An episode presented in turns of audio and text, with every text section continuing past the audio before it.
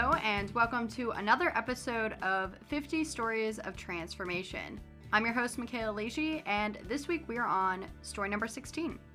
So if you're just tuning in, if this is your first time checking out this podcast, here's a quick little overview of what it's about and what you're getting yourself into. So every week, 50 Stories takes a story within the Baptist Resource Network, Pennsylvania, South Jersey area, and highlights, you know, how God has transformed that person's life or that church's life or that campus minister's life, that missionary's life, you name it. Anyone involved with the BRN, we're talking to them and just seeing, you know, how God has worked in their life and kind of highlighting those awesome God moments. So that's our deal. That's the spiel. And if you're tuning in for the first time, thanks for checking us out. If you are a faithful listener, thanks for coming on back and checking out this next story. So for this week's story, we are sitting down with Miss Emma Tentarelli, and she just recently retired at the end of April from the BRN. Now, she has been with the BRN in many capacities for 50 years. That's right, from the beginning. In 1970, Emma has been working with the BRN. She has served multiple roles, such as a secretary, as a BRN hub support, and as a page for the Girls in Action missionary program. So she's seen the organization just kind of grow and transform and just seen God do some awesome things throughout those years. So we're sitting down, we're chatting with her about exactly that, you know, what she has seen throughout the years, and of course, how God has transformed her own life by being a part of the BRN. So that's what's on the agenda for today, and with that, we'll go ahead and jump right on in. Emma, thank you so much for joining us today on the podcast and just being willing to share, you know, all that you've seen God do through the BRN in 50 years. So, yeah, you've been with the BRN for quite some time, right?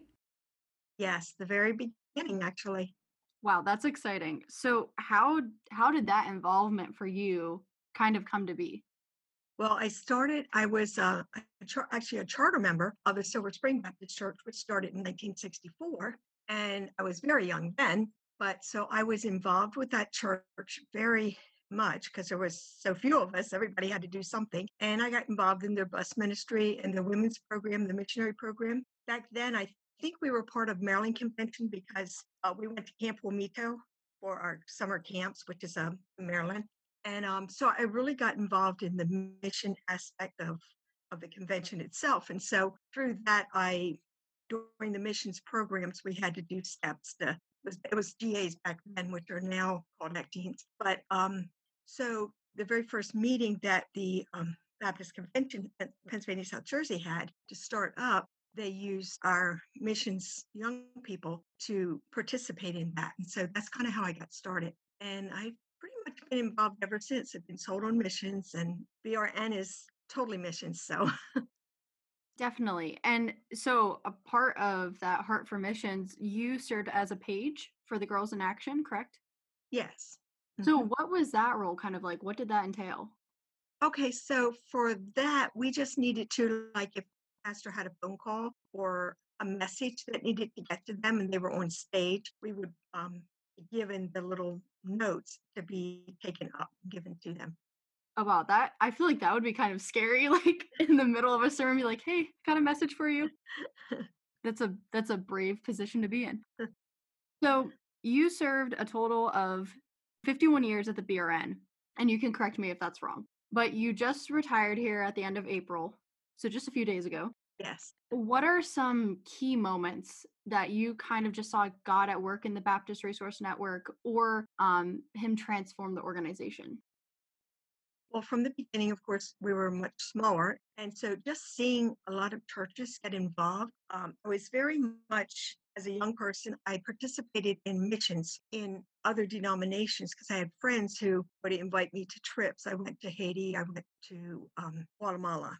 And I met the missionaries in Guatemala, and many of them constantly talked about their need to do support. So when they went home for their furloughs and really never got to see their families, and through the BRN, through the cooperative program, that's not the case. Our missionaries get to come home and be on furlough to spend time with their families. And of course, many times they go out and tell about their work and everything, but I was impressed with the fact that the cooperative program allowed them to really do their job the way I felt I would want leaders and missionaries to do their job. So the cooperative program was the biggest thing. is what kept me in the denomination, was just knowing that our little Silver Spring Baptist Church could never afford to support a family, a missionary family, or a couple families, but we could support all of our church, all of our families of over 3,000 or whatever missionaries by giving to the cooperative program. So that was my main thrust that me active. Are there any moments you kind of look back on, or maybe time periods where wow, God is really working, really kind of transforming and changing this organization? I would say in 1977, I believe it was, I was a summer missionary in the northwestern part of Pennsylvania. And I got to help with starting churches, having Bible studies, in-home Bible studies and so forth. And then just seeing later on, years later, many years later, being on the executive board and meeting pastors who were part of that church that was just a little Bible study that I never had any idea what happened with it. So it was exciting to see the growth that way. Came very full circle there. Yeah. And it's cool that God positioned you in kind of an executive role where you got to meet those people. Yes. So I'm curious too. So you said you have a heart for missions, and I'm sure that kind of came along after meeting Jesus and coming to know him. So what was that like? When did you come to know Jesus? And then what was that call to missions like for you? So I came to know Jesus when I was 10 years old. And shortly after that time, a family came to our church who was Cian's family. They were from Haiti, or they were missionaries in Haiti. They're not from Haiti. So I got to really excited about them and the work they were doing. So I started writing to them all the time. And they always wrote back. And the kind of neat thing was when they came back to our area again, they actually came specifically wanting to see me and to visit me. And I was really impressed with that. And they were not Southern Baptists, by the way, which was one of the reasons why I was really strong on that. But not knowing about the cooperative program back then, I didn't realize that. But so that was a mission involvement that I felt, because I had a hands-on with a missionary that I could actually talk to. And they had two daughters that were very close to my age. And then when I graduated from high school, it was like I was 12, 13, 14 maybe. When I graduated from high school, I went to an extra Bible college. And one of those children was attending Lancaster Bible College. So I got to meet them all over again in a different level. They were just my age kids when we first met. And then we met again at Lancaster Bible College. So that was kind of cool. Wow, that's really neat. So then what was your first mission trip? And then I guess you did mention you went to Guatemala and Haiti. I went to Guatemala. Yeah, I went to Guatemala. And that was with another friend of mine who was a missionary there for over 10 years. She would only go in the summer. She was there for the entire summer because she directed a school during the school months. And so she would go there. And so we spent time with the family there. And that was my first opening to seeing how poor people were, and in areas that were extremely dangerous. We were told when we got there that the guerrillas were really heavily working the area, and that if our leader at that time said to us, we can't go out today, whatever we were planning to do, they would say we have to stay in the compound today. And so that was heartbreaking to see, that happening. And then going down the streets of Guatemala City and seeing the children just begging food. We were told not to give them any sweets because their stomachs couldn't take it. That and so it was just hard seeing that. And then also watching people, we were told that if we sat outside and ate our meal, we could not eat all of our meal, just leave some of it and walk away. And they would just come and finish our meals from our plates. Just seeing those type of things. Yeah, so I'm sure after seeing those things is why, it made you want to be even more involved with a missional, yes, missionally minded organization. Right, yes. So with that, I'm being part of the BRN for so many years. You served as a secretary for the Southern Baptist Convention, mostly in the South Jersey area, correct? Yes. Well, I started out in Pennsylvania because I was from Pennsylvania. And I was part of what then was Keystone Baptist Association, which later became South Central Baptist Association. And I actually had a totally different role there. I was the music director there for, we would have associational choirs every year. And then we started our, what we called the Festival of Praise, where we brought all of the churches together to share their music, and we did musicals. So I was very involved in that aspect of that association. But I was also on the executive board during that time. And then I got married, moved to New Jersey. And when I moved to New Jersey, I already, because I was on the executive board, I already knew a lot of pastors from New Jersey. And I already knew the director of missions, Bob Talent. And so when we were looking for a house, we weren't really sure where we were going to buy, but I said, well, that's fine. There was a specific church that I wanted. By the way, I didn't find out till many years later, was the exact same church that the other only page from New Jersey for the first convention was at. She was a member of that church back then. I did not realize that. So that was kind of like a full circle thing there too. And so I got involved with what was then Emmanuel Baptist Church. So we bought a home that was close to that proximity, since we didn't really know where we were going to buy anyhow. So we figured we might as well buy closest to the church that we know that we're going to be a part of. So that's what we did.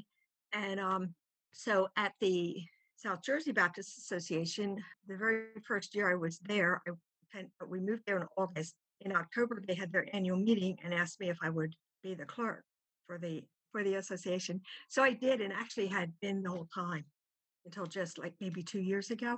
So I was the associational clerk. So that's kind of what leadership role I played in South Jersey. And then I did become their associational secretary in 2005, I believe it was, about 2005. They did have a secretary, then they couldn't afford to continue a full-time secretary. That secretary left, and Bob Talent was always after me to do that. And then we changed director of missions 3 or 4 times. And so I really got to work under pretty much all of them. That was really great. What was that like? Like the change of leadership for you? It really, each had their own style. As I said, I knew Bob Talent for such a long time. And he was also a member of the church that I was at. But then we had Dean Doster. He had a totally different approach, but it was really great. One of the ones, Gail Holman was just wonderful. I can't say enough about her. Robert Turner came in and helped. And so we just had a lot of people there. And then Samuel Rodriguez was the last one. And I was just so impressed with him and the ministry he had with the Hispanics. And I started seeing our churches really grow in number. A lot of churches grew and church plants were started. He was really big with the church plant role. And so that was a good part there. And then, of course, when we joined with our association, joined with the BRN network. So so then we had moderators. And so Dr. Chris Bettner has been our moderator, and he's a joy also to work with. I mean, I was so fortunate because I got to work with really good people, and I couldn't find a thing bad to say about any of them. They were all great. Well, that's great. That's good. I wanted to ask you too, being a part of a Southern Baptist Convention organization for so long in so many different capacities, what was that like as a woman? Because I'm sure it was a little bit different in the earlier years than maybe, now. Yeah. In the earlier years, our churches had a real problem with women preaching. And I remember some incidents where it was a big issue, but I watched and saw how that was over. They came over that, and I've watched and seen how we went from the very strict hymn book singing to starting to put some praise in and being a little bit more actively that way, charismatic type.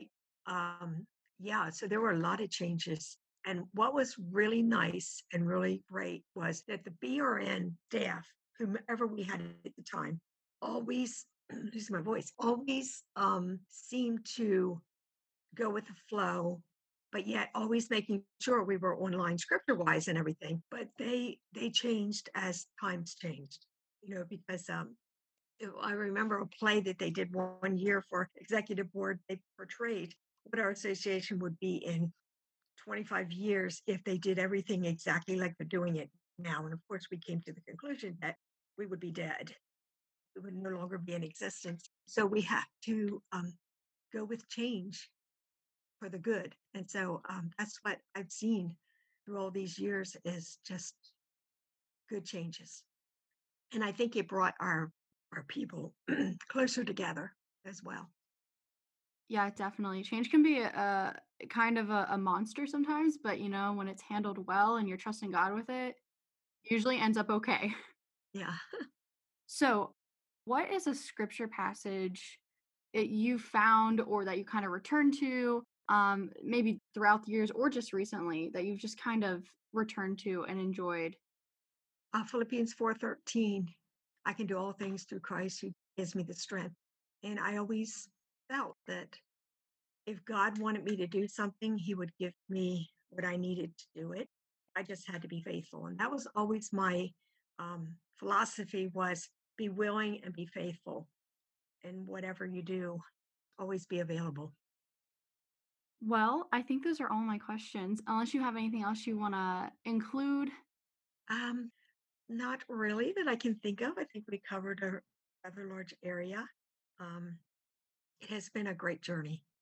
It has been a great journey. And even though I went on lots of mission projects, did lots of mission things, I always had in my heart, if God wanted me to do that full time, I wanted to do my responsibility and be available. So I was very comfortable with always knowing that whatever God called me to do, I was ready to do it. By making sure I wasn't in debt, making sure that I was keeping in the word, and just God blesses us where we are. And I like the fact that God does extraordinary things with ordinary people. He absolutely does.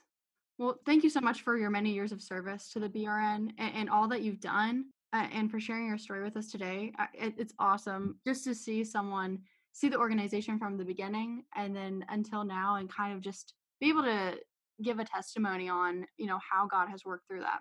Thank you, Michaela. Yeah. I do have to ask too, though, what are you going to be doing now in this new season? You know, I don't know. Of course, I'm still involved in my church at Cultivate, which is where I am at in New Jersey. I have picked up some new, I should say, hobbies of embroidering.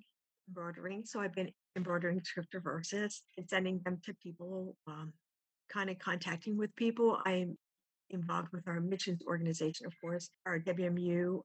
We're doing a prayer. So I kind of do a prayer, a blog each Friday or Saturday morning. Usually it comes out Saturday morning for a prayer request in our convention. So we have a group of ladies, 27, I believe it is, that get that newsletter and also share prayer requests. And then we have through our state leadership team, I'm still on the WMU state leadership team.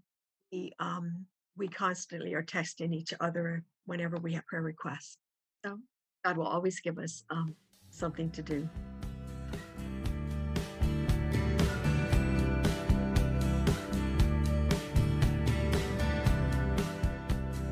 Well, I think that about wraps it up for us this week, but Emma, thank you so much for coming on the podcast and just sharing with us, you know, how you have seen God work and transform the BRN throughout all these years. And for all the positions and all the responsibilities that you've taken on, thank you so much for your service to the BRN.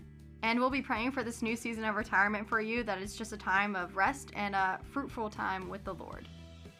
If you're interested in knowing more about the BRN and the organization that Emma worked for and the organization that, you know, you're listening to this podcast for, you can go online to www.brnunited.org and there you can check it out, you know, see what the BRN is all about.